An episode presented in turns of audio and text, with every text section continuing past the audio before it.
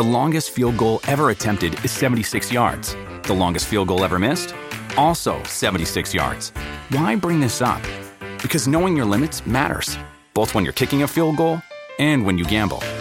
Betting more than you're comfortable with is like trying a 70 yard field goal. It probably won't go well. So set a limit when you gamble and stick to it. Want more helpful tips like this? Go to keepitfunohio.com for games, quizzes, and lots of ways to keep your gambling from getting out of hand. This episode is brought to you by Shopify. Forget the frustration of picking commerce platforms when you switch your business to Shopify, the global commerce platform that supercharges your selling wherever you sell. With Shopify, you'll harness the same intuitive features, trusted apps, and powerful analytics used by the world's leading brands. Sign up today for your $1 per month trial period at shopify.com slash tech, all lowercase. That's shopify.com slash tech. The following is a snippet of an exclusive members only podcast episode for our Patreon Chronicles Tifosi. Become a member at patreon.com forward slash Serie A Chronicles for regular bonus episodes and content. He speaks with such intelligence. I love listening to him. And he's created an amazing team. Like Dionisi had such a beautiful team and got them promoted and, and a lot of that, you know, his work as well as as combined with the Accardi's work has managed to bring Empoli to where it is. And I like him because he's somebody who hates algorithms, right? So it's it's kind of like a little bit the opposite of what Venezia do. He's not interested in how often you run. He's very much dependent on the naked eye, what he sees, what he likes.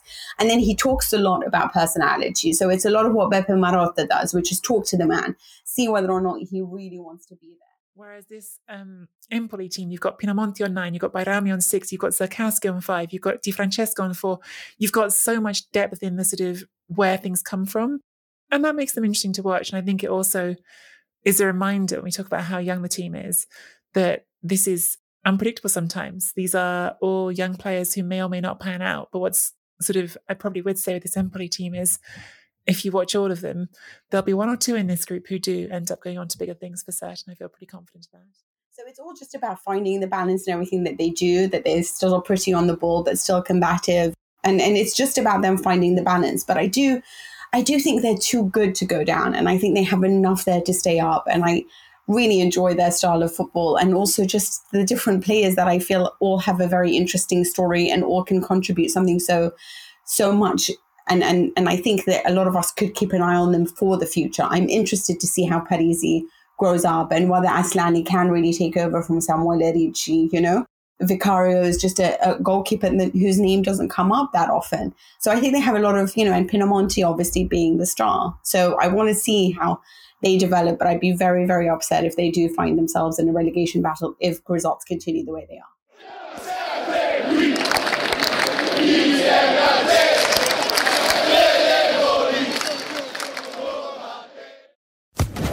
Social Podcast Network.